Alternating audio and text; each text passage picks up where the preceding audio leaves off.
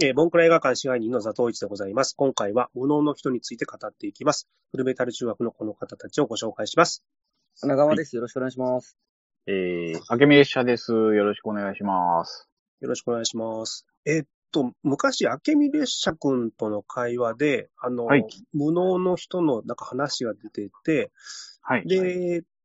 原作ファンでもあるし、無能の人って語ったことないなと思ってですね、ぜひこの機会にの思いを語ってもらうのも面白いかなと思って、今回お願いしました。はい。はい。ありがとうございます。あれですよね。あの、あとなんだっけ、ボンクラ映画館だったあの、松竹映画で、うんあの、思い出のね、松竹映画をちょっとそれぞれあげようっていうことで、僕その時に多分無能の人をあげさせてもらったかなと思って、はい。それで、そっから1回ぐらい見直したかな。で、またあの、今回このお話をいただいて2回ぐらい見て、まあ結構見れちゃうなと、やっぱり、もう好きで見てるんですけど、あの、今回初めてオーディオコメンタリーとかも見て、かなりやっぱいい映画でしたね。うん。今回ちょっとあのね、先にあの、資料ちょっと作らせてもらったので、それをまあちょっとなぞりつつ、ちょっと皆さんのお話も交えつつみたいな感じでいこうかなとはい思います。で、まあ、とりあえずどんな映画かっていうとですね、あの、まあデータ的なことを申しますと、公開が1991年。これはあの、無能の人という漫画ですね、柘義治先生という、あの、漫画家の先生の、えー原作。これ最初に撮られた柘植映画として、えー記録に残ってますね。で、監督は竹中直人さん。これは第1回監督作品で、脚本が丸内俊治さん。庄司さんですかね。すいません。読み方わかんないんですけど、あの、美味しんぼとか地雷を踏んだらさようなら、KT などの脚本の方です。で、出演が竹中直人、吹雪純、えー、三藤幸太郎、えー他、多数の役者芸人漫画家やミュージシャン。ということでですね、これが、まあ、あの、お話で言うと、こう、いろんな商売に出して失敗してしまった、まあ、勤労意欲の低い漫画家が、あの、元手のいらない商売ということで、石を売ることにして、えー、その辺の多摩川の河原で拾った石を多摩川で売るっていうね、かなりアバンギャルドな活動に打って出るわけですけど、そのお話、天末という映画で、あこれはすごい大好きな映画なんですけども、あの、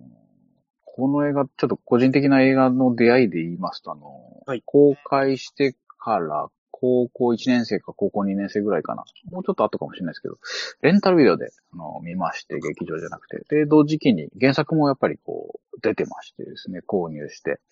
で、まああの、次吉原作品のテイストとか、あの、竹中直人の芸風っていうのはこう、まあ高校時代結構生きちゃうじゃないですか、みんな。あの、うん。まあ、僕はとにかくね、こう、俺は人とは違うぜというね、ちょっとこう強がりとか、こう、まあ何でもお見通しだぜ、みたいなね、ちょっとこう謎の万能感みたいなものにこう、満ち溢れてまして、まあ、そんな高校生の僕にとっては、あの、すごい、こうね、ちょっと生きがってる自分を補強してくれる、まあちょっとアイテムとしてもね、すごく心強くて、まあしかも内容もちゃんと面白くて、作品自体も凄まじく、あの、自分の中に刺さって、あの、いい映画だなと。で、まあ、思い出で言うと、こう、この映画の話題とかでですね、クラスの女の子とおしゃべりしたりとかですね。まあ、エッチなこととかしてないんですけども、えーまあ、ちょっとね、鉄夫もすごいよね、なんつってね、語り合ったりして、あの甘酸っぱい思い出になってます。で、まあ、あの、この映画の、とか漫画の営業で、あの、古物商の免許を取るの良さそうだなってぼんやり考えたり、あの、ちょっと近所の古本屋を自転車で巡ったりとかですね。で、そこであの、店主の人と仲良くなったりとか。で、まあ、コーヒーを出してもらって、ちょっとね、タバコを一本もらって吸ったりとか。まあ、そんな立ち話したりするっていうのがね、すごい、あの、こう、漫画の中の、こう、主人公と同化したような感じで楽しくてですね。ちょっとこう、ブラブラする楽しさみたいなここで、ちょっと覚えたかなっていうのがありますね。うんまあ、その延長線上であの、福岡に大学入って、福岡の古本屋の店主と仲良くなって、まあ、ご飯連れてってもらったりとかですね。あのーまあ、ちょっとあの、奥崎健三という、あの、すごい男の存在もそのご店主から教えてもらったり、まあ、そういったなんか、いろいろ流れがありました。えー、あのーお二人はどんな感じですか？この映画に関しては。里石さんはいいかがですか？はい。今回ですね、あの、うん。初めてだったんですよ、見たのが。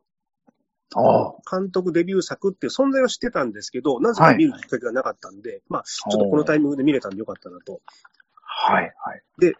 あの、ザ・ノンフィクションのですね、うんあの、日曜日から凹む回って時々あるじゃないですか。ありますね。あの、ツイッターが荒れるような。はいはいはい。ね、選択肢すべてじゃない方、じゃない方を選ぶ方がね、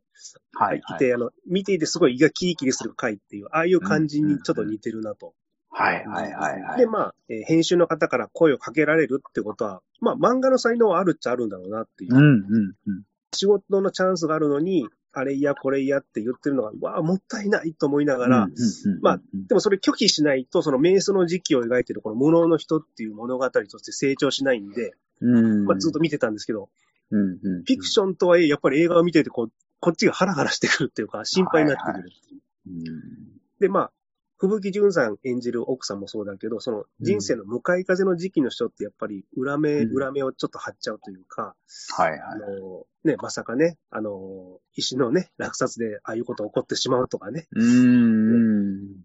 なんかああいうのを見てると、こう、こっちがこう、本当に心配になるような作品という。で、まあ、自分にはそのね、漫画を描くっていうのが全てって気づくまでの回り道があったんだけど、その初心というか覚醒するまでの物語っていうのは、今の年になるとすごい染みてきたんですよ。うん。で、まあ、その人生の眉の時期とか迂回する時期っていうのは大事で、その、まあ、時間がね、かかりすぎると危険だけど、やっぱりそういうの見てていいなと思いましたね。はい。あと、まあ、三約30年ぐらい前でしたっけこの作品って。ぐらいですね。91年ですからね。あの、南新宿の風景っていうのが、この昭和の匂いが残るって、あれがすごい驚きましたね。すごい良かったっすね。ちょっとロケ地巡りしたいけど、はいちょっと残ってないかもしれないけど、まあ、玉川の水門ぐらいだったらあるかなって、あ、そうですね。あそこら辺は意外に、あの、まだロケ地は全然残ってると思うんで、はいいいと思います。あと、最後にあの、まあ、本作鑑賞後、ちょっとツイッターで感想をつぶやいてみたんですよ。はいはい。で、原作も含めてたと思うんですけど、私の好きな作品ですってすごい反響が大きかったんで、あ思った以上にファンっているんだなっていうのを初めて今回知りましたね。そうですね。やっぱりあの、柘植先生の作品っていうのはこう、一見マニアックに取られがちなんですけども、すごくオープンに開かれてて、あの、常に復刻され続けてるんで、あの、すごくいい状態で、あの、漫画ファンは触れることができるので、あの、すごく、あの、いい、いいと思います。あの閉じちゃってないんで、閉じてると、こう、誰も知らないけど俺だけ知ってるみたいな、そういう、なんかこう、優越感みたいなのはあるんですけど、あの、次先生の漫画の場合は、こう、誰でも今、アクセスして手に取れることができるので、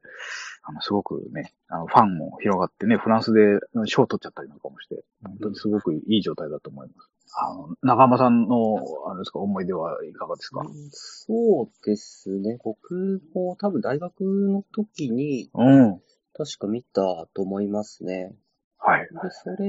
映画きっかけで多分、柘植義春の漫画も読むようになったうん、うん、うん。と思います。多分大学の部室に誰かが持ってきてたと思うんですよね。柘植義春全集みたいな。それ借りて読んでた。はい、はい。うんただ1回目をね、最初に見た時はそこまでピンと来てなくて、うん。何年か、2、3年ぐらいして見た後にやっぱめちゃくちゃ良かった、あこんないい映画だったんだと思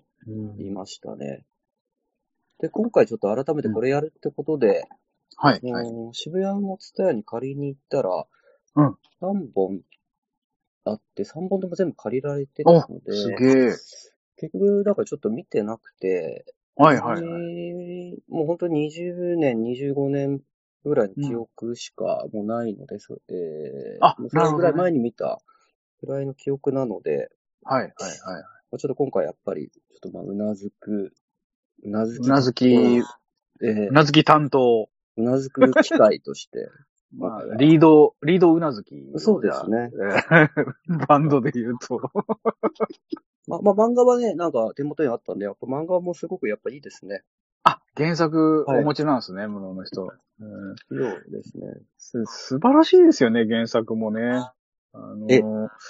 あなんですよ。漫画の方と映画の方でやっぱり結構、ふ、踏み込み方がやっぱ漫画の方がちょっとよりやばい方向にちょっと踏み込んでて。まあでもやっぱり、あの、先ほどあの、えー、あけみさんも言ってたように、あの、開かれ、あの、意外にやっぱりあの、開かれてる、あの、エンターテインメントだなと思いました。ね、杉吉原の漫画は、改めて読むと。はい。やっぱりあの、ちゃんとあの、笑いをちゃんと取りに行ってるし。そうですね。うん。独りよがりなようでいて、あの、ちゃんとエンターテインメントにはなっているという、そうあの、すごく、もうか考えて考えて余分な部分をなくしている、ちょっとこう、本当にこう、わ、わびさび的な部分もちょっとあるし、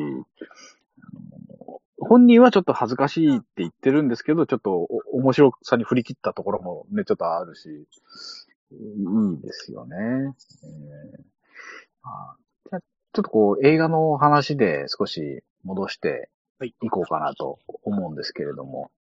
あのー竹中直人さんがちょっと映画監督になるきっかけ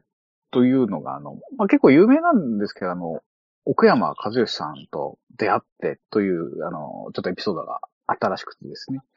あの、五茶秀夫監督で奥山さんプロデュースのの226という映画に出演した際に監督になることを、あの、強烈に進められたと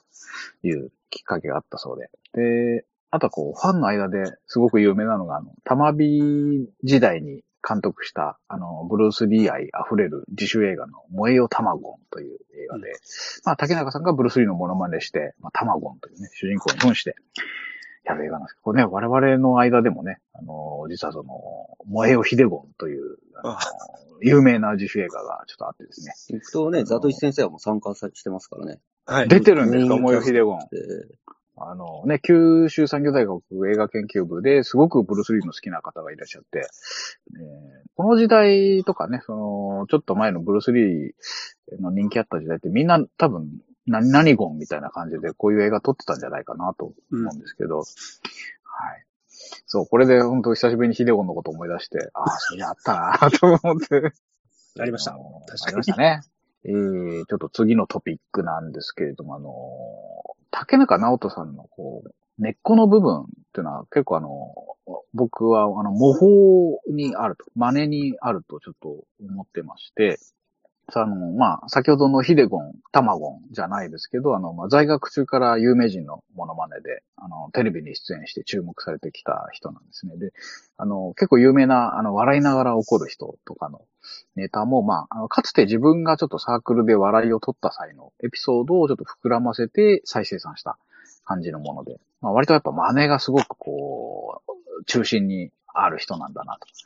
であの、映画のオーディオコメンタリーでもあの、あ、ここはあの、エモちゃんの話し方だなと、これエモちゃんだよと、まあ、エモとアキラさんのことなんですけど、うんまあ他者のね、影響を取り入れていることを全然こう隠さない。もう真似を俺はししてるんだという、もう普通に、あの、あっけらかんと話してて、ああ、そう、面白いなと。で、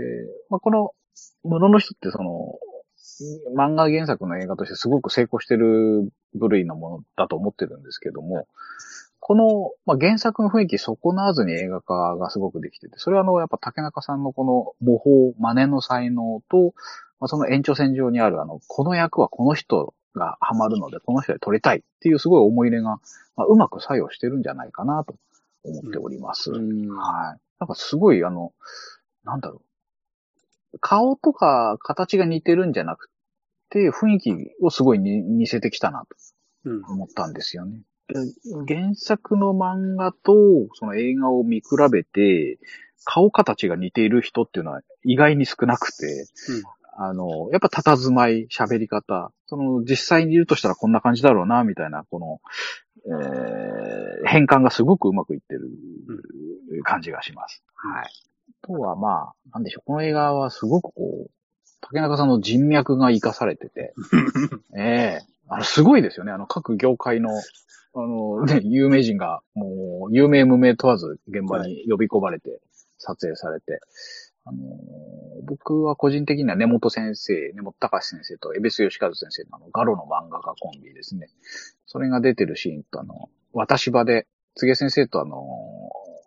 奥さんのマキさんのご夫妻が、あの映ってるところにすごい感動しました。で、あの、映画ファンは、鳥男役の熊代辰巳監督とかですね、あの、ええ、すごかったですよね。演演技もすごい良かったですね。ねえ。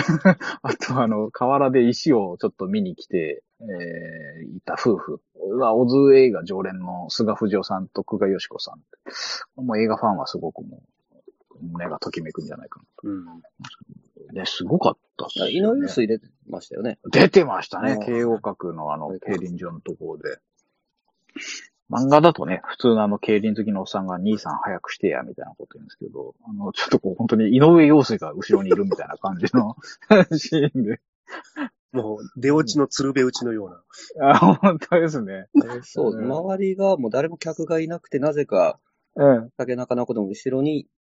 だけ人が並あそうそうそう井上陽水が並んでるみたいな、そうです。笑いの取り方ですよね。あれ面白いですよね。面白いですね。なんかこう、ポッとこう、浮き出てるみたいな、こう、ちょっと違和感のある、あの、使い方でしたよね。人をこう、ちょっと危うい場所に置いてみるみたいな、うんちょっとそこら辺の間の取り方とちょっと違和感の出し方がすごい上手だなと。漫画的な感じかなと思いましたね。で、あとは、あの、神戸博さん、ね。はいす。素晴らしい役者さんだと思いますけど、まあ、神戸ちゃんの出世作、これ、これマイベスト神戸にあげる方いっぱいいらっしゃるんじゃないですかね。あの、うん。ね。で神戸さんのあの、セリフの抑揚とね、発声のタイミング、まあ、ご本人の、あの、特性も相まって、やっぱすごく独特なんですけど、それやっぱあの、竹中さんがものすごく気に入ってて、でも、面白すぎて、もう共演シーンで、屋台のシーンかなんかで、プッと吹き出しながらもう、話、会話するっていう、あの、それも見てとれて、コメンタリーでもここもう笑っちゃったんだよ、みたいな感じで言ってて、でも笑ってもまあ、ギリ成立する演技だからもう活かしちゃった、みたいなこと言ってて。で、あの、役柄としてね、あの、こう山奥に住んでたんだけど、こう、都会に連れてこられて、や、あの、石を掘る、あの、手伝いをさせられているという山川軽石というね、役柄。あの、純朴な役柄に完全にマッチしてて、まあ、前編にわたり神戸さんの個性が花開いていると。でこれであの、神戸さんを気に入った山田監督があの、自作にたびたび起用して、うん。でまあその後のね、活躍は皆さんご存知の通りだなと思うんですけど、いかがでした？あの、神戸さん。神戸ちゃん最高ですよね。最高ですよね。神戸ちゃんのやっぱりその師匠がまたマルセ太郎っていうのがまた、この組み合わせがめちゃくちゃ面白いですよね。もう、最高でしたね。ちょっと絵面がやっぱちょっと、これに竹中直人なので、えちょっと強烈すぎ、強烈ですね。ですよね。最高ですね。もう容石いっぱいいっぱいな感じですよね。もうタプンタプンに入って油油が入って、こぼれちゃうっていう。マルセ太郎、ほんともう顔もね、ちょっとやばかったっすね、もうやば。かったですね。喋りも油っかしい感じで、もう。いやーそう、あのーしかもこう、マルセ太郎さんがこう、アドリブで、こう、なんか、石の見方をこう、石の名人に教えてもらったみたいな、ぶっ込んできたらしくて、現場で。そそれもなんか、なんとか、石はこうやって見るんぞみたいなことをこう、ずーっと語るっていうところあるんですけど、そこもすごい面白くて、そこも良かったっすね。亀ちゃんがね、こうあのーちょっとこう、キムタクとかね、加藤慎吾が今まで主演した映画は、あの、全部亀ちゃんに差し替えた方が、あの絶対に面白くなるっていうのが、ちょっと私の、あ最近ちょっと見出した持論でありまして。これは、あ例えば、神戸ちゃんの声で、あの、暴論をちょっと申し上げますとですね。キキ、キムタクが今までやって、今から全部 C、CG でかか、神戸ちゃんにさ差し替えろーって言うと、なんかすごい面白いんですよね。これ神戸ちゃんに差し替えるという主張を神戸ちゃんのモノマネでやうんってで、やったんですよ。で、それやると元気がすごい出てくるんで、え今すごい元気になったので、肩こりとか人みたいな感じで。そうそうそうお金かからないし、家族から白い目で見られるぐらいなんですけど。確かあの、去年あの、ロックさんが、あの、階段の番組でついに神戸ちゃんと共演を果たしたということで、もうめちゃくちゃそれはメモリアルですね。あの嬉しがってましたね。到達点ですよね。到達点カンベちゃんと共演するってすごい。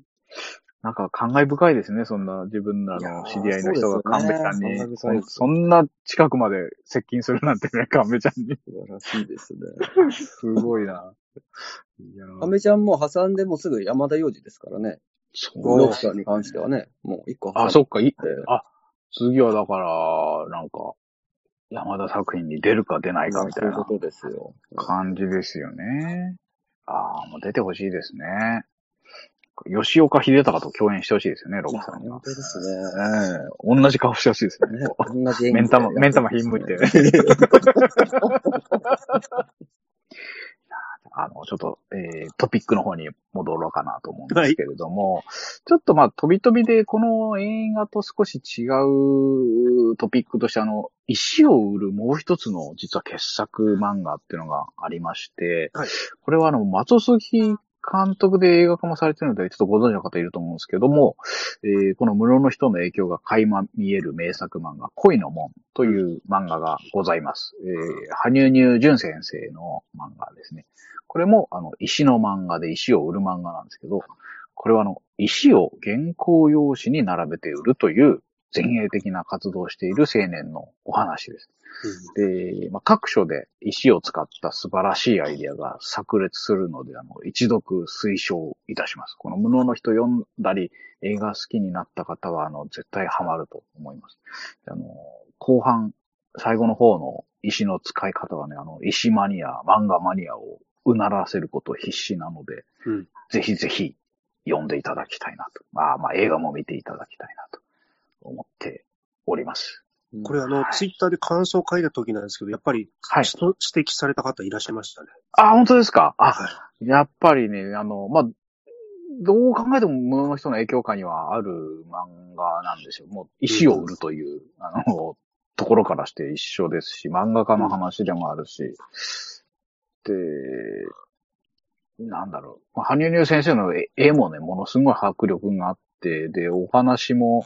ちょっとそれまですごいギャグ漫画とかシュールな、あの、短編とか書いてた人なんですけど、ストーリーものでしっかり、こう、5巻ぐらいの長期連載かなって。うわあ、この人こんなすげえ長いお話もしっかり書く人になってしまったっていう衝撃を受けて、なおかつ面白かったという、とてもいい漫画でですね。えーこれは、あの、ゴロの人と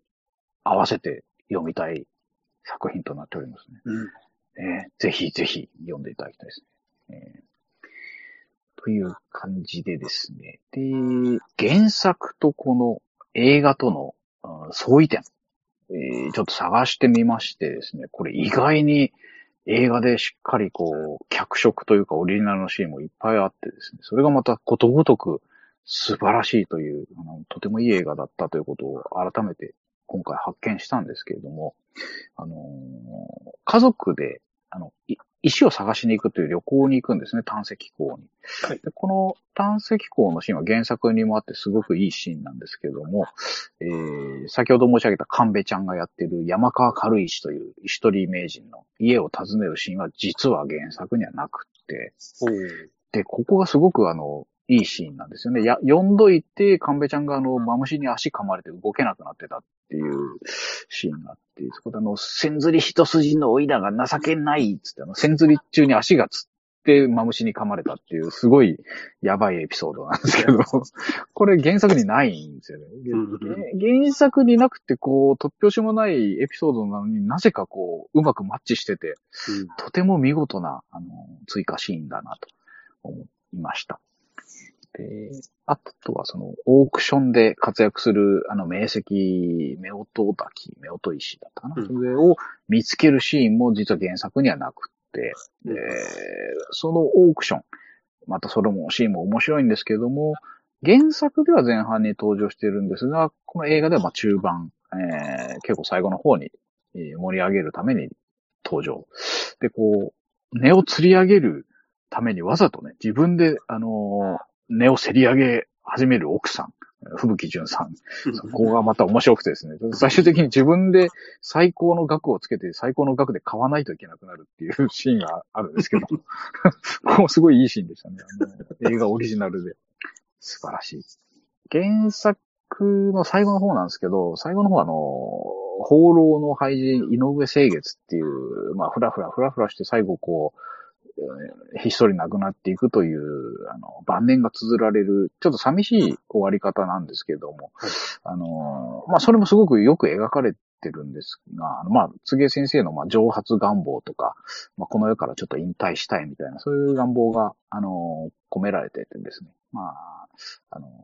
原作の後書きとかいろいろインタビュー本に書いてあるのが、その、まあ、現実に適応できない人間が無理をする必要はないんじゃないかと。で、まあ、古事記とか放浪者でいた方が生活は苦しいけども、精神的には楽なんじゃないかみたいな。うん、で、まあ、あとか仏教とかでいう、まあ、下脱とか、その自己の執着を捨てるみたいな、そういった方向までちょっとこう、話が広がっていきそうな感じの漫画だったんですけど、多分あの、ちょっとこう、もう続かなくてですね。つげ先生のこう病気とかそういったこうやる気みたいなのも尽きてしまって、うん、まあそういう対談とかインタビューで補足みたいな感じで、このものの人は終わっていく感じなんですけれども。あのー、そういったちょっと若干寂しいあの原作は終わり方なんですけども、あの映画の方は、あのー、ちょっと美しくてですね、で、わずかながら希望が持てる終わり方。うん、まあ見終わった後の味わいが、こう漫画に比べてちょっとマイルドですごくいいなと、えー、思います。あとはその、えっ、ー、と、漫画で、最初長浜さんがおっしゃってたあの、一つね、サービスシーンじゃないですけど、すごい面白い張り切ったシーンみたいなのが、やっぱ漫画の方はあって、あの中古カメラ屋でちょっと小金を儲け始めた助川先生、あの主人公がですね、のぼせ上がってあの、ビッグカメラとヨドバシカメラのごちゃごちゃになった CM の真似をして、はしゃぐシーンがすごい面白くて、超面白かったですね。丸い緑のとか歌いながら、あの、ふらふら踊るっていうシーンがあって、すんごい好きなんですけど、あの、映画だともうカメラ関係手出して失敗した後みたいな感じで、あの、割愛してたので、まあちょっとそこ見たかったなと思っております。そう、原作も大好きなんですけど、映画はすごくこう、よりマイルドに、よりこう、家族のちょっと良さにフォーカスしてあって見やすいなと思いました。はい。鈴木淳さんがね、やっぱすごくいいですね。いやとってもいいですね。とってもいいですね、本当に。うん。だから竹中さんがもう本当、福木さん大好きみたいなのが、しっかりとは現れてますね。コメンタリーでもすごい嬉しそうに喋ってすごい嬉しそうでしたもんね、なんか。あのお、お風呂に一緒に入るシーンとかもドキドキしちゃったなみたいな、もう言って、本当に純粋に好きなんだな、この人みたいな。なんか格好とかも、やっぱこの格好は、ふ木さんにこのシーンでやってほしいみたいな、そういったやっぱ強い思い出をね、そこかしこでやっぱり発揮してて、なんか、うん、すごく合ってましたね、あの奥さん役は。あのね、ガキデカの純ちゃんのモデルになった方ですからね。やっぱ、吹雪純さんっていうと、えー、やっぱ山上先生のハートも、あの、やっぱりキャッチしてるわけですよね。うん、素晴らしいです。まだ美しいですからね。うん、本当に。いや素晴らしいですよ。えー、あのちょっとトピックにまた戻りたいかなと思うんですけど、はい、あのまあ、補足として、杉江先生の漫画についてなんですけど、あの、ちょっと完成度がすべて著しく高いんですね。で、あの、まあ、文学的な作品から詩小説的な作品、あと不条理な夢をこう漫画に昇華させた芸術的な作品とか多岐にわたるんですけども、うん、まあ、全部あの複数回の鑑賞に耐えうる。もう何回読んでも面白い。あの、無駄なところがないんですね、本当に。で、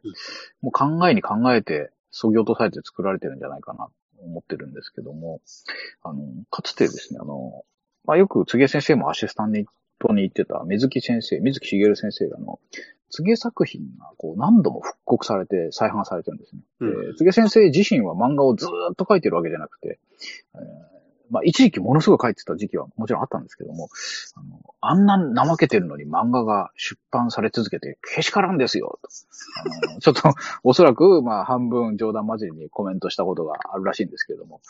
あの、まあ、読者としてはね、すごい常に刊行され続けて開かれている作品というのは、あの、とてもありがたいなと。こうマニアのね、手に、あの、ずっとこう、閉じ込められるんじゃなくて、もう常に、あの、門が開かれている作品というのはやっぱり素晴らしいなと。古典の名作というのはそうであるべきだし、うん、あの、本当にいい作品を残してくれてありがとうございます。まだ、あの、次先生存命ですけど、ね、本当に感謝したいなと思っております。で、あの原作とその現実との相違点もいくつかちょっとありまして、はい。まあ、あの、つけ作品って詩小説的なものがすごく多いんですね。で、つげ先生の、あの、自画像的なキャラももう何パターンもあって、あの、いろんな漫画でいろんな活躍の仕方するんですけど、で、あの、ものの人、半分自伝漫画みたいにちょっと思われそうな節もあるんですけど、まあ、ご本人が後書きとか対談で述べていると、もうほぼ創作という、まあ、まあ、石打ったりしてないですからね、さすがに。で、あの、ただ現実を反映したシーンがいくつかあって、あの、子供のサンスケくんが、父ちゃん虫けらってどんな虫って聞く場面があるんですけども、これはあの、えっ、と、本来のね、本当のご子息の翔介さんが、あの、本当の何かの虫の名前を、つげ先生に尋ねたことがあったらしくて、それをあの漫画に取り入れたという話があったらそうです。で、あとはその原作で助川助蔵先生が始める中古カメラ屋がピンチ紹介っていう名前なんですけども、うんじ実際にあの、つげ先生があの、や持ってた野号、個人売買の野号がピント紹介っていう名前だった。まあそういった感じで、まあちょっとこう、うまく現実を反映していたのかなと思います。これ意外でした。僕、反自伝漫画とずっと思ってたんですよ。なんかそう思っちゃいますよね。ねあの、情報がないとはこういう感じの人なんだ でも、漫画の注文とかを断ったりとか、それはな多分本当にそういうスタイルというか、もう、もう書けないとか、うん。つまんないものは書きたくないみたいな。そういったとね、やっぱもうプライドとかもあるんだろうなとは思いますけど、うんうん。まあ、ちょっとそこら辺を、はうまく活かしつつ、あと団地住まいで、やっぱりこう、奥さんがちょっと働いたりとか、そういうのもしてたとは思うんですけど、すべてがね、こう、あのなんだろう、現実を反映したものではなく、かなりこう、8割以上みたいなことは言ってましたね。うんうんだから、こう、会う人にびっくりされるみたいな、こう、ももっとなんか助川先生みたいな人かと思ってましたみたいな。え ーいやいやいやいや、みたいな。えーただまあ、ああとはご本人もやっぱりこう、なんだろう、漫画をずっと描き続けるスタイルではなくて、もう、ある時期からもう、やっぱり不安神経症とかその病気を発症して、もう漫画描けなくなっちゃったりとか、えーこう散歩だったり水泳だったりとかで、こう、病気とうまくこう、付き合っていくみたいな、そういったスタイルに変わっていっているので、まあそういったのとこう、ミックスされて、なんかこう、寄捨て人的なね、イメージもやっぱついてしまうんですけども、なんかこう、間違ってないけど、まあまんまの自分ではないよというのは、なんかいろんなところでこう、言及されてますね。うんうんあとまあ、ちょっと、シミュレーション。で、なんかこう、自分が世の中と関わりを立ちながらどうやってこう、暮らしていくかみたいなのを、こう、就職情報誌みたいな感じで書いてみたみたいなこともなんか言ってたような気がしますけど。うんはい。まあ、古物商やったり、古本屋やったりみたいなのは本当にやろうとしてた時期が一時期あったらしくて、物件を見つけて古本屋さあやるぞみたいな手前ぐらいまでは行ったとはなんか、あの、インタビューで言ってましたね。ええただこう人と関わらずになるべくこう、ちょっと生きていくみたいなのを模索はずっとし続けていたんじゃないですかね。ということでですね、あとはあの、柘植義春原作映画、これどれぐらいあるのかなと思ってちょっと調べてみたんですけど、1、2、3、4、5本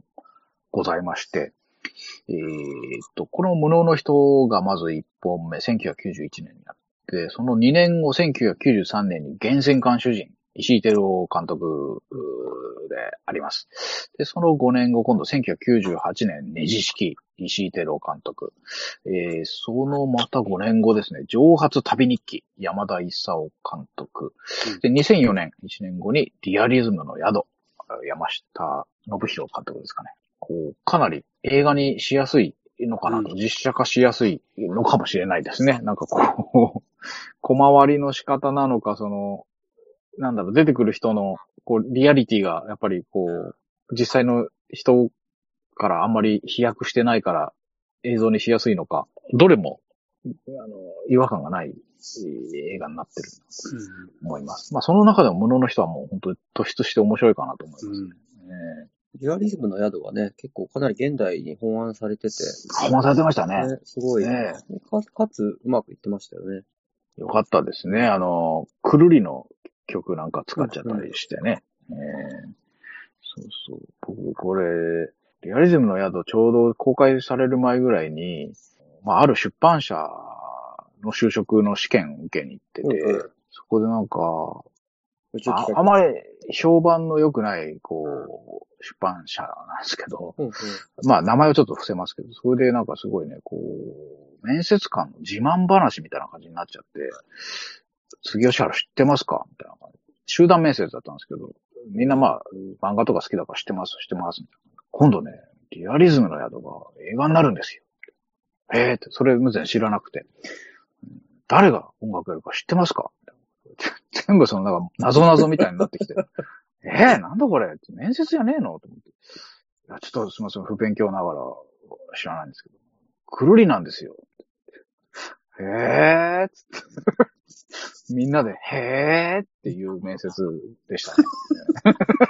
なんか批判的なニュアンスで言ってたとか、そんなんじゃなくて。いや、もう、だから俺すげえ知ってんだろう、うん俺すごいだろうみたいな。業界にいるからもう全部そういう情報入ってくるんだぞみたいな。それをこうみんなで、へーっていう。誰も受からなかったですけどね。でも入んなくてよかったなとそこの出版社が。めちゃくちゃ評判悪かったんで、ね、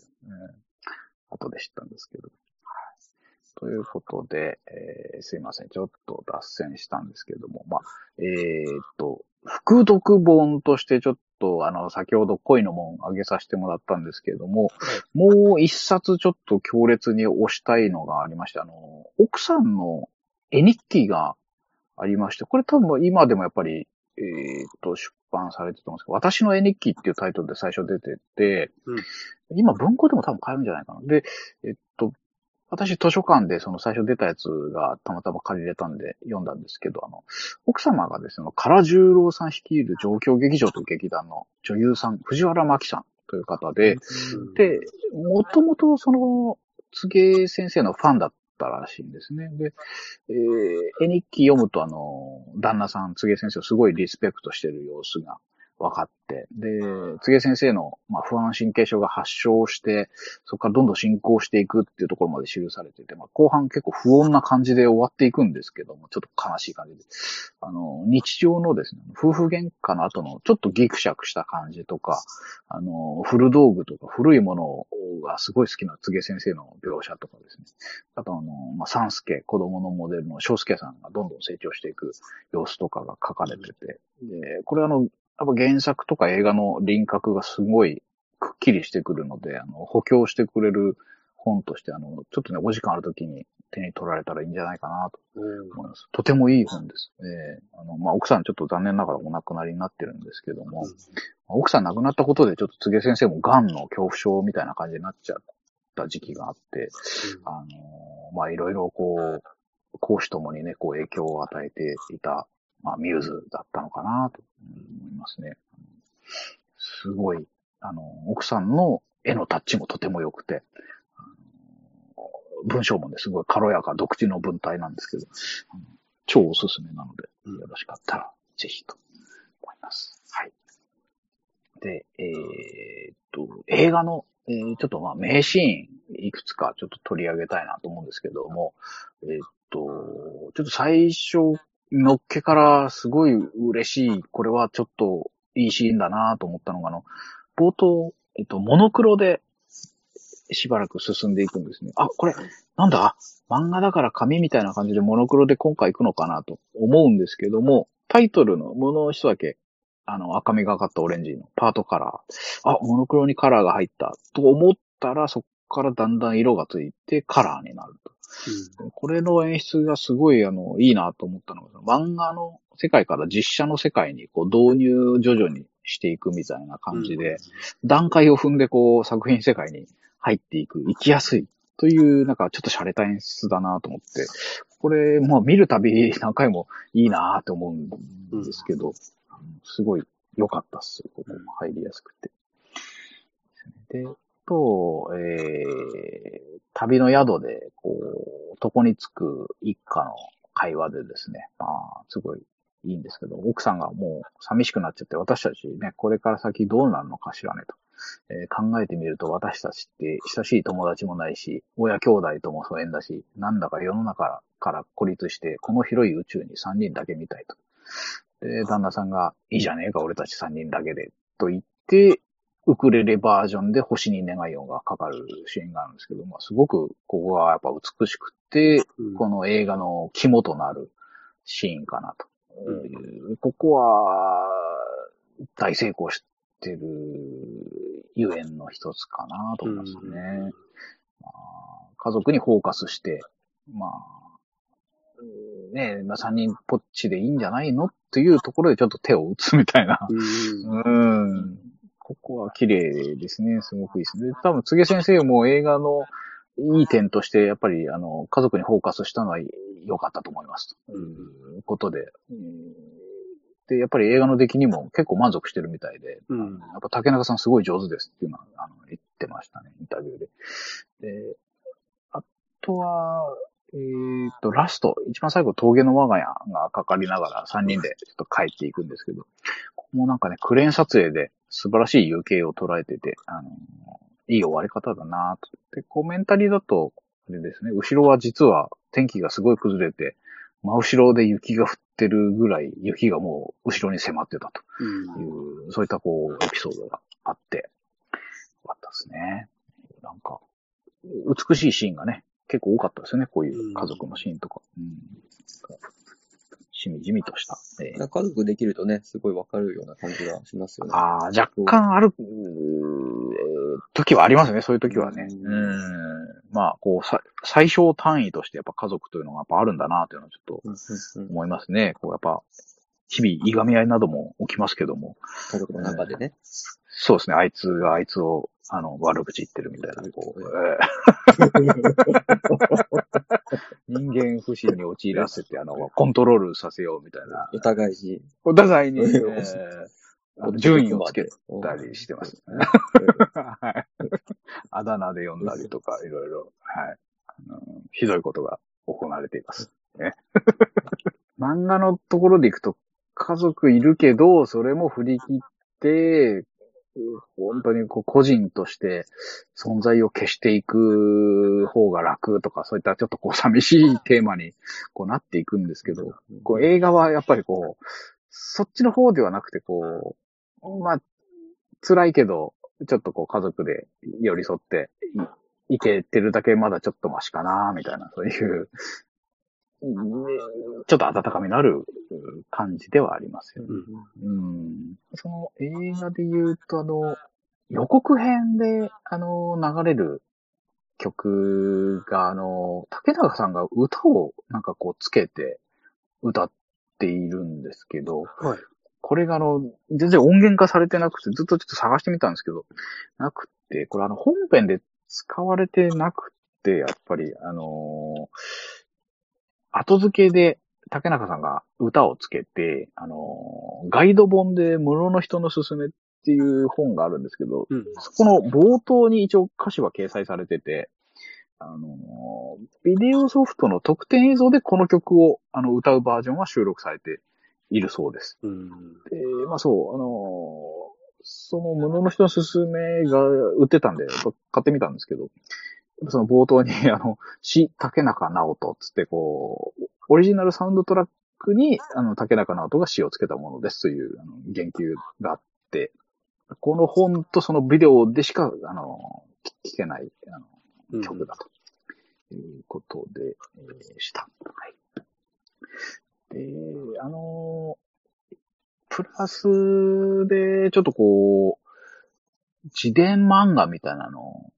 ってやっぱ結構面白くて、はい。あのまあ、私小説的なものの楽しさってやっぱちょっとこう、人の生活を覗き見したり、人の失敗とか、まあ、業の深いところを読んで面白がるっていう楽しみ方があると思うんですけど、やっぱ漫画でもやっぱ自伝漫画がすごく面白くて、あのいくつかやっぱちょっとこう、引っかかるやつがあるんで、ちょっとご紹介というか、まあ、作者とタイトル名ぐらいをバババッと言っていくぐらいなんですけども、あお願いします。いいですかね。あの、桜玉吉さんの、えー、マンタマ日記シリーズっていう、ちょっとこれ、桜さんも次吉春的なところがあって、ちょっとこう、だんだんこう自分の存在を消していって、あの、山の中に一軒家買って、ちょっと半分隠居生活みたいなしながら漫画描いたりとか、あと、あの、漫画喫茶に住みながら漫画を描いたりとかですね。ちょっとすごい、あの、ハラハラする 感じの生活をされてる方なんですけど、まあ、離婚とかされたりとかですね。でそういったのも赤裸々にあの漫画に書いてて、あのただまあ漫画は出版され続けてるんで、あのそれでこうみんな生存確認と今どんな感じなのかをこう知ることができる。まあ我々ファミ通世代はあの幸せの形という漫画で桜さんを知ってると思うんですけども、うんあのまだ漫画家として活躍はされてますので、ちょっと追いかけてみるのもいいんじゃないかなと思います。あとは、えー、福光茂之先生の僕の小規模なシリーズと、うちの妻ってどうでしょう？まあ、妻系漫画ね。自分の妻を、こう、つぶさに観察して、それを漫画にするという、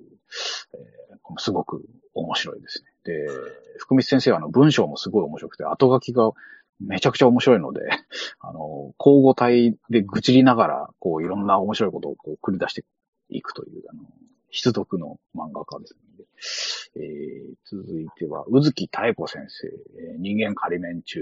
という漫画があって、えーまあ、ちょっとね、あの、精神的なお薬を決めすぎて、歩道橋から飛び降りて顔面から地面に激突するという、そこから始まる漫画で、これは全部実話なんですね。でとてつもない人生をこう、送っていて、えー線もすごい上手な絵を描く人だったんですけど、それであの、やっぱり絵がぐちゃぐちゃになっちゃって、ぐちゃぐちゃなまんま描き続ける。えーだんだんまあ、あの絵が、あの、綺麗になっていくんですけども、すごい漫画ですね。えーちょっと僕あの、精神病の、を売りにした漫画がちょっと得意じゃないというか、そういう人物もあんまり苦手というかですね、こう、メンヘラ売りをすごくしてるところがあって、あの、先に病気を治せと。うん 言いたいタイプの人間なんですけど、あの、ちょっと宇月先生は別格で、あの、ちょっと、それを売りにせざるをもう得ない、唯一無二の存在かなと。まあ、ちょっとまあ、ご病気と戦う人をね、やっぱちょっとこう覗き見する、ちょっと罪深い自分を確認してしまうんですけど、読みながら。あの、すごい面白いので、ちょっとおすすめです。はい。で、えー、あと、まあ、えーと、ハービー・ピーカー。えーこの人は原作で漫画はロバート・クラムさんとか他のアメリカのアンダーグラウンドの漫画を描いてますけど、アメリカン・スプレンダーというあの映画にもなりましたよね。ポール・ジアマっていう主演で。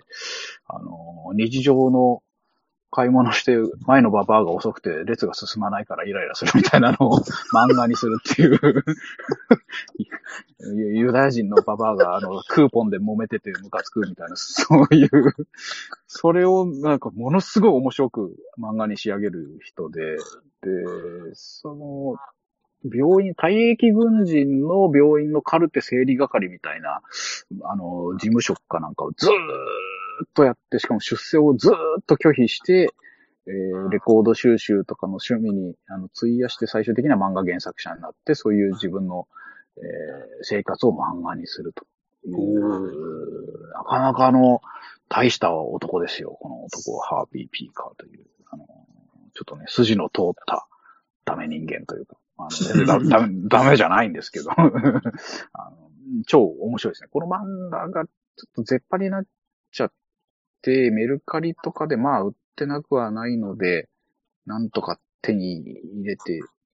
みてはいかがでしょうかみたいな感じですけど、ちょっと若干値上がりし始めてるんで、買うんだったら今ですよ、みたいな感じです。うん。はい。あのー、無料の人でもありましたけど、古本って 結構ね、値段がいきなり上がったりとか、うん。下がったりとかするんで、このハビーピーカーさんの本とか、ロバート・クラムの本とかも、すんごい下がったり、すんごい上がったりするんで、ちょっとこうドキドキしながら今メルカリを見たりしてるんですけど、面白いですね、そういうのも。あとは、あの、長間さんに前教えてもらったのが、あの、小林誠先生の青春少年マガジンという、ええこれはもう素晴らしい漫画でしたね。あの、ちょっとあの、マガジンで売れっ子の3人がいて、そのうち1人はちょっと病気でお亡くなりになってみたいな、ちょっと寂しい、悲しいお話もあるんですけど、まあ、ちょっとその3人の青春が描かれているということで、そういった漫画がいっぱいあるので、無能の人と合わせて読んでみても良いのかなと。東秀夫さんのね、失踪日記もね、最高ですすね。っげえいいっすね。失踪日記。あと、アルチュー病棟日記とかね。ええ面白い。東秀夫先生がまたすぐいなくなるんですよね。もう、仕事がしたくなくて、うん逃げたはずなのになぜかガス屋さんに就職しちゃって知らないところで、すごいまた活躍しちゃうっていうね、面白いんですよね。あとあの、平松真二さん、あの、はいブラックエンジェルス書いた。うん。そして僕はゲドーマンになる。これ途中まではそこそこ面白いんですけどね。はい。僕もだから最初の方読んだら。えー、全然途中から面白くなくなって。なんか途中からなんか多分編集者に何か言われたのか、はいはいゲドーマンっていうなんかキャラクターが急に出始めて、マジっすえーそか。こからもう全く面白くなって、なくなってすぐ終わったやつがあるんですけどね。そうなんですね。おすすめ、おすすめですね。うん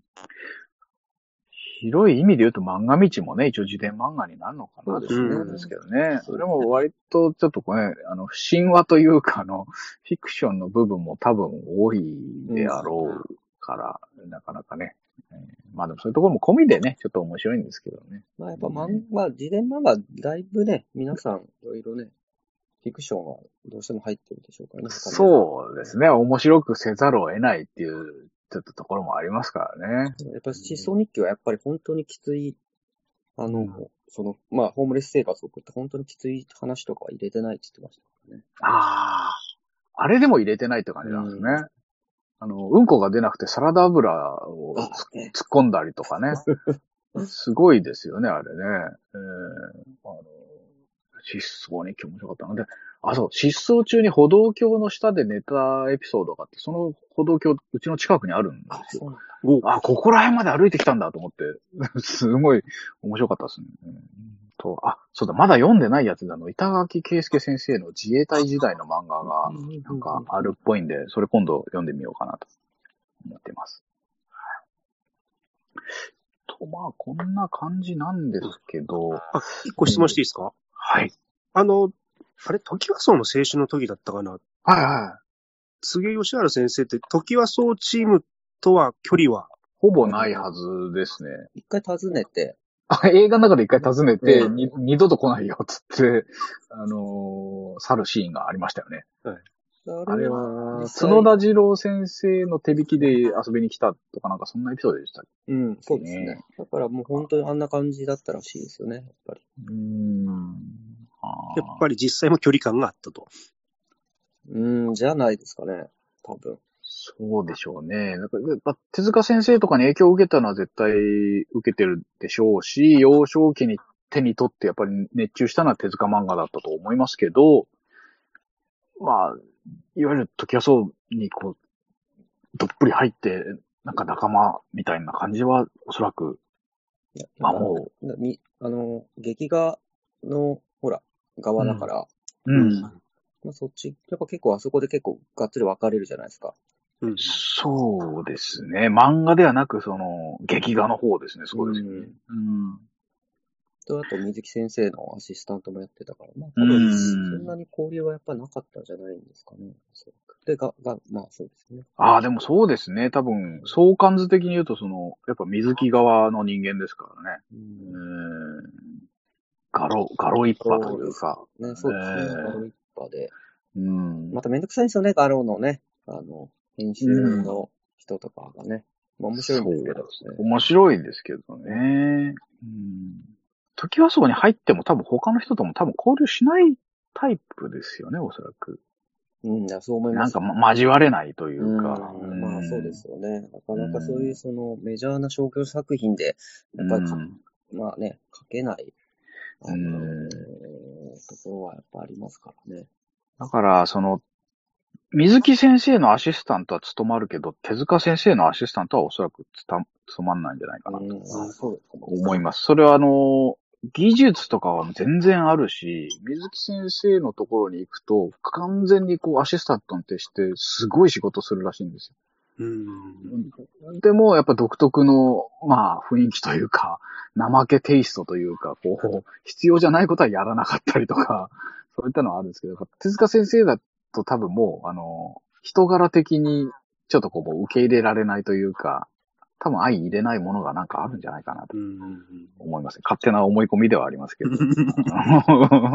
やっぱりこう、水木先生ぐらいのこう、人間を面白がる人じゃないと、あの、つげ先生をうちに抱えることはできないんじゃないかな、うんうんと思います。うん。はい。幼少期からの、こう、つげ先生のこの、貧乏生活とか、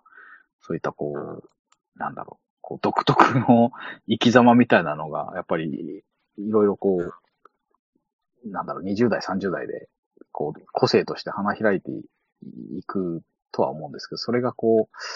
やっぱり他の人に受け入れられたかどうかっていうと、ちょっとやっぱこいつ変だな、みたいな感じで多分見られてたと思うんですよね。うん。どうしてもこう、ちょっとうまくいかないとか、人とちょっと交流できないみたいな、ちょっと悩みみたいなのがずっとあったんじゃないかなと。うん、結構生きづらさみたいなのが本当にずっと、あのー文章でも書かれてて、やっぱりちっちゃい頃からちょっとうまくいってなくて、みたいな。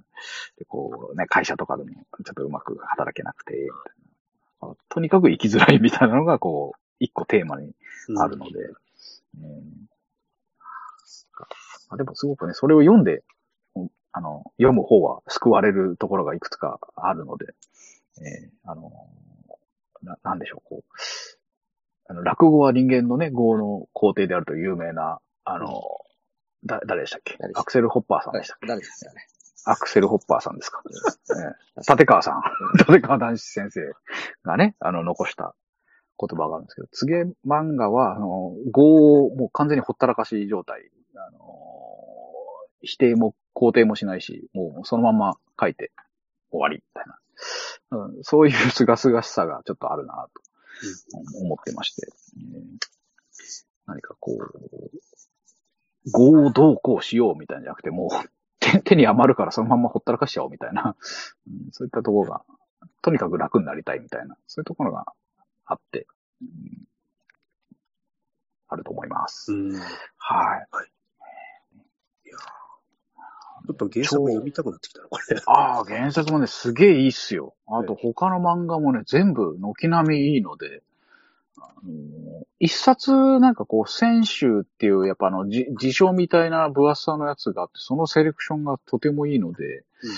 プレゼントでもらって、ええ。ーっと、4000円ぐらいなんですけど、今中古で3000円ぐらいで買えるんで、うん。よりすぐりの、あの、つげ先生の面白い漫画が載ってるので。あと、調布に行くと図書館にほぼ全作揃っているので、すごい。そう、そう、だからお膝元なので、あの、水木先生とつげ先生のは全部、あの、図書館で置いてますね、調布の市役所の方の。うんそう、だから、そこら辺まで行けば、あの、聖地巡りもできるし、あの、ああ、そう、だから調布の方に行くと、あまだ残ってるところもいくつかあるので、まあ、多摩川はね、絶対残ってますから。あとは多摩川のあの、もうなくなってますけど、京葉閣競輪場の跡地というか、まあ、付近の風景、えー、とか、給水塔まだあんのかな？なんか、ちょっと前まではそれ写真撮ったりする人もいたので、うんえーと、あと、玉川住宅、団地とか、うん。あのー結構やっぱあの、あの辺の調布の市役所とかは、えー、つげ先生、水木先生のお膝元なので、いいので一回行ってみるのもいいかもしれないですね。あの、雰囲気すげえいいっすよ、やっぱり、調布の方。うん。あ、あと、あれだ。あの、資料でもらったあの写真。ああ、あれ、あのエピソード、そうだ、なんかちょっと邪魔かなと思って喋ってなかったんですけど、はいあれは、後輩の子が、えーっとね、それこそ競馬場で食う飯の同人誌みたいなの作ったんですよ。あの、うんうん鉄九州鉄火旅っていう、鉄火場の飯を食うっていう、ちょっとかっこいい同人誌があって、それがね、とリリバプールの風っていう、あの、野号でやってるんですけど、あのポスターないんですよって言われて、じゃあ俺書いてやるよって言って、売り子も手伝ったんですけど、無能の人の模写をポスターにして、あのー書きました、ねはい。あそれはやっぱ珍しがって見てくれる人もやっぱいて、あ、無能の人だみたいな感じでこう、チラチラーっと見たりとかですね。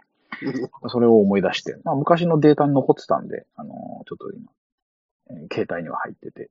えーたまに見返したりしてますけど。はい。はい。そんな思い出もありました。ありがとうございます。はい。一応あの、私のちょっとこうトピックとしては、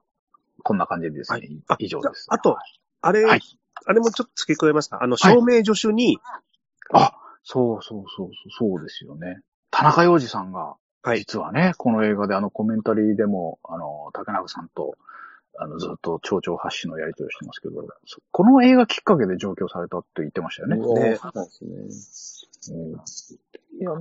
喫茶店のシーンで、あの、輩出出演とかして、で、照明助手としてずっとこう、この映画に携わってて、えロケ地の話とかもね、されてて、なんか、いいい話でしたね、あれね。ね、うん、コメンタリーでちょっと感動しちゃいましたね。えーこのコメンタリー良かったですね。楽しい。よかったですね。いやー、あれなんか DVD でね、レンタルとかすれば、多分コメンタリーついてると思う。もしこれでご興味持たれた方は、あの、1回は普通に見て、2回目はもう必ずど、うんあの、コメンタリーで見ていただくといいかなとは思いますね。はい。はいこんな感じですかね。もじゃあ、あれかう。な。うん。3月17日から、また、竹中直人監督作品の、はい。霊落。霊落。うん。これも漫画原作でお公開されるみたいですね。浅野い、いにお先生でしたっけ？はい。あちょうどいいタイミングで。あ。あ、本当ですね。竹中監督ね、なんやかんや言って結構本数取ってる。本当ですよね。あのこの後の119と、ちょっとそれ飛ばして、さよならカラーぐらいしか私見てなくて、うんうんでもずっと撮り続けてますよねそう。ですよね。うん。ザトシ先生は今日見られましたら全部？あ。、えっ、と、さよならカラーと、えっ、と、山形スクリームは見ました。ああ、はいはいはい。で、さよならカラーのあの、竹中直人さん演じる医者の高校の時の役を、うん。あの、無能の人の子役の三藤幸太郎くんがはいはいはいはいやってたというのをびっ聞いてびっくりしたっていう。ううんわ、大きくなってるっていう。さよならカラーはあの、中島みゆきさんとかもね、はいお医者さん役で出てたりして、なんか、さよならカラーちょっと、きつくなかったですか？なんか僕ちょっとすごいまあまあねきつかったんですけど。山形スクリーンもきついですからきね。ついですか？いろいろきつい。なんかね、やっぱり、竹中直人さんの、こう、まあ、ナルシシズムみたいなのが、ちょっとさよならカラーでは出すぎてて、ちょっとやばいなと思ったんですよね。で、119はね、僕は結構好きなんですよね。うんうんうん119はいい映画だなと思。いい映画でしたね。うん火事の起きない街の消防士の話で、塚本慎也監督も大活躍してますそうからね。ですね。浅野忠信さんと。そうそうそうそう。あの、たまびでね、あの、友達だった、もう、えー昨年亡くなった、昨年かうん今年か、宮崎明夫さんが、ああ、脚本で参加されてて、そうか。亡亡くなってしまったっすね。すごい素晴らしい才能の方でした。うーんそうですよね。なんかその、竹中さんの周辺の方がこう同時にどんどん売れていくみたいな、あのーありましたね。その勢いというか、あの、深夜番組とかでバーッと出てきて。無能の人の竹中さんは、こう、まあ、若くて、こう、顔も、あんまりこう、売れっ子の顔してないじゃないですか。うんちょっとだから、あの、竹下先生とやっぱり、顔がシンクロしてるとこありますよね。妖怪ハンターヒルコの竹中直人と、無能の人の竹中直人は僕の顔に似ているというのが長浜さんの、あれですね、なんかこ それとたまにやっぱそのソンドンヨルがやっぱこう、惑星即列で。あと、あの、韓国映画の悪魔見たの、あの、肉屋はすごい似てるっていう結構 もうめちゃくちゃ似てますよ。めちゃくちゃ似てる。僕、嘘だろうと思って見たら本当に似ててびっくりしましたね。な長間さんに言われて、なんてこと言うんだよと思って見たら本当に似てて、うわぁ、似てますなぁと思下品な顔してね。下品な顔なんか、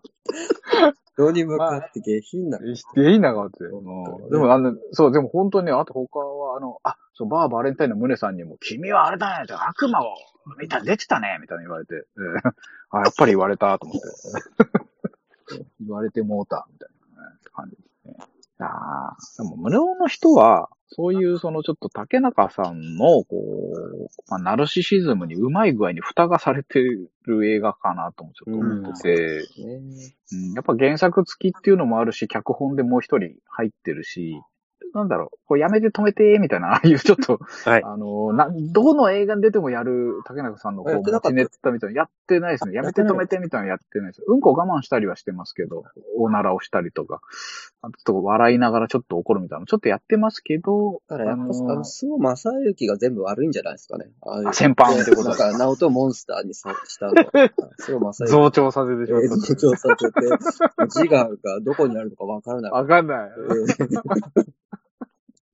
よし、足ですよね。そういう、そういう竹中さんを好きな人もまあもちろんいらっしゃいますし、もう映画の中でこうね、ネタとしてこう、披露してくれて嬉しいとかともいると思うんですけど、ものの人はなんかそういったこう、竹中さんならではの芸みたいなのはちょっと封印が若干されてたので。いい、いいところがね、全部出てますね。そうですよね。えー、そうそう、先ほども申し上げましたけど、そのお金なさそうな顔もしてるし、うん、こう、ね、その後もう大河とか出ちゃったり、もう本当に俳優さんの顔になってしまいましたけど。あのまあ、秀吉とかの後ですよね。あ、いや、ちょっと前ぐらいじゃないですか。前なんだ。うん、多分この後に、あの、年代的には出ていくんじゃないかなと、うん。なんか深夜とかで活躍してこれに出て、で、さらにまたフィードバックしてテレビで売れてという、ちょっと通過点の1ページ的な作品だったような気がします。すごいですね。タイガードラゴンの主役をやってるって、やっぱ今考えたらやっぱちょっと面白いですね。秀吉やるんすからね。えー、まあ、こんなところですかね。はい。ありがとうございます。素晴らしいプレゼンでございました。いやいやいやいや、本当にあの、久しぶりに、あの、こんなにしっかり映画を、あの、見て、あの、え、今まで面白いなと思ってずっと見てた映画だったんですけど、なんかこう、プレゼン用にこうまとめてると、もっともっとなんか、あ、面白いとここんなあったんだと気づきがありまして、すごい楽しかったです。あの、資料なんかも、あの、まだまだ読めてないあの対談本とかもいっぱいあってですね。うん、これはあの、掘りがいがあるなと思いました。はい。ありがとうございました。はい。ありがとうございました。あと、YouTube のあの番組のちょっと宣伝を。はい。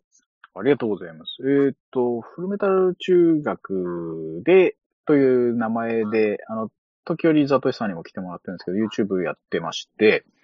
えー、と、最近一番新しいのはあの、肉地図の竹木さんに来てもらって、大長編ドラえもんでオチが素晴らしい作品ベスト3発表っていうのがあって、まあこれもすごい面白いんですけど、あの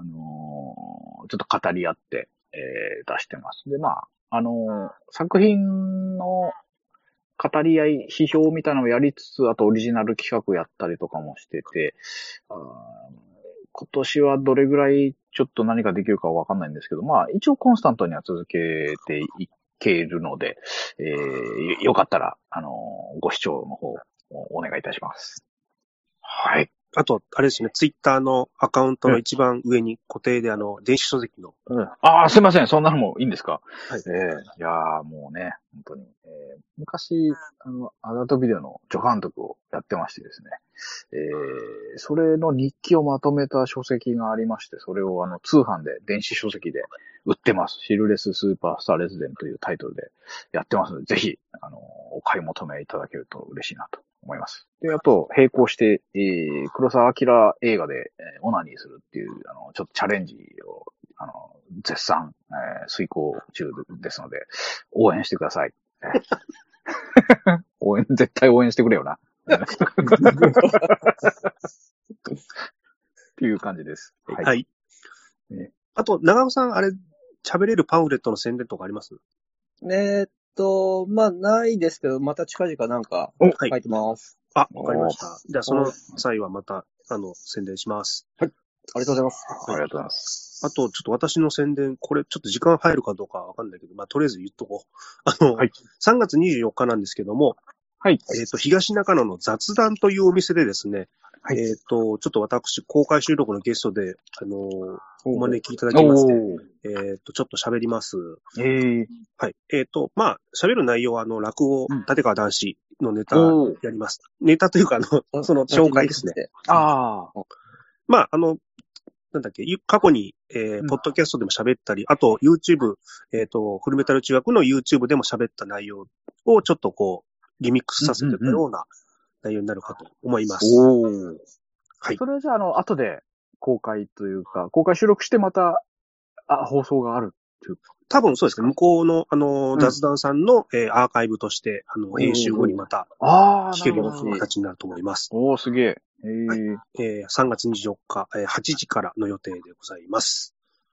はい。はいあだ実際に聞きに行くこともできるし、後でポッドキャストで聞くこともできるよということですよね。そうです。お近くにお住まいの方は、生里一さんを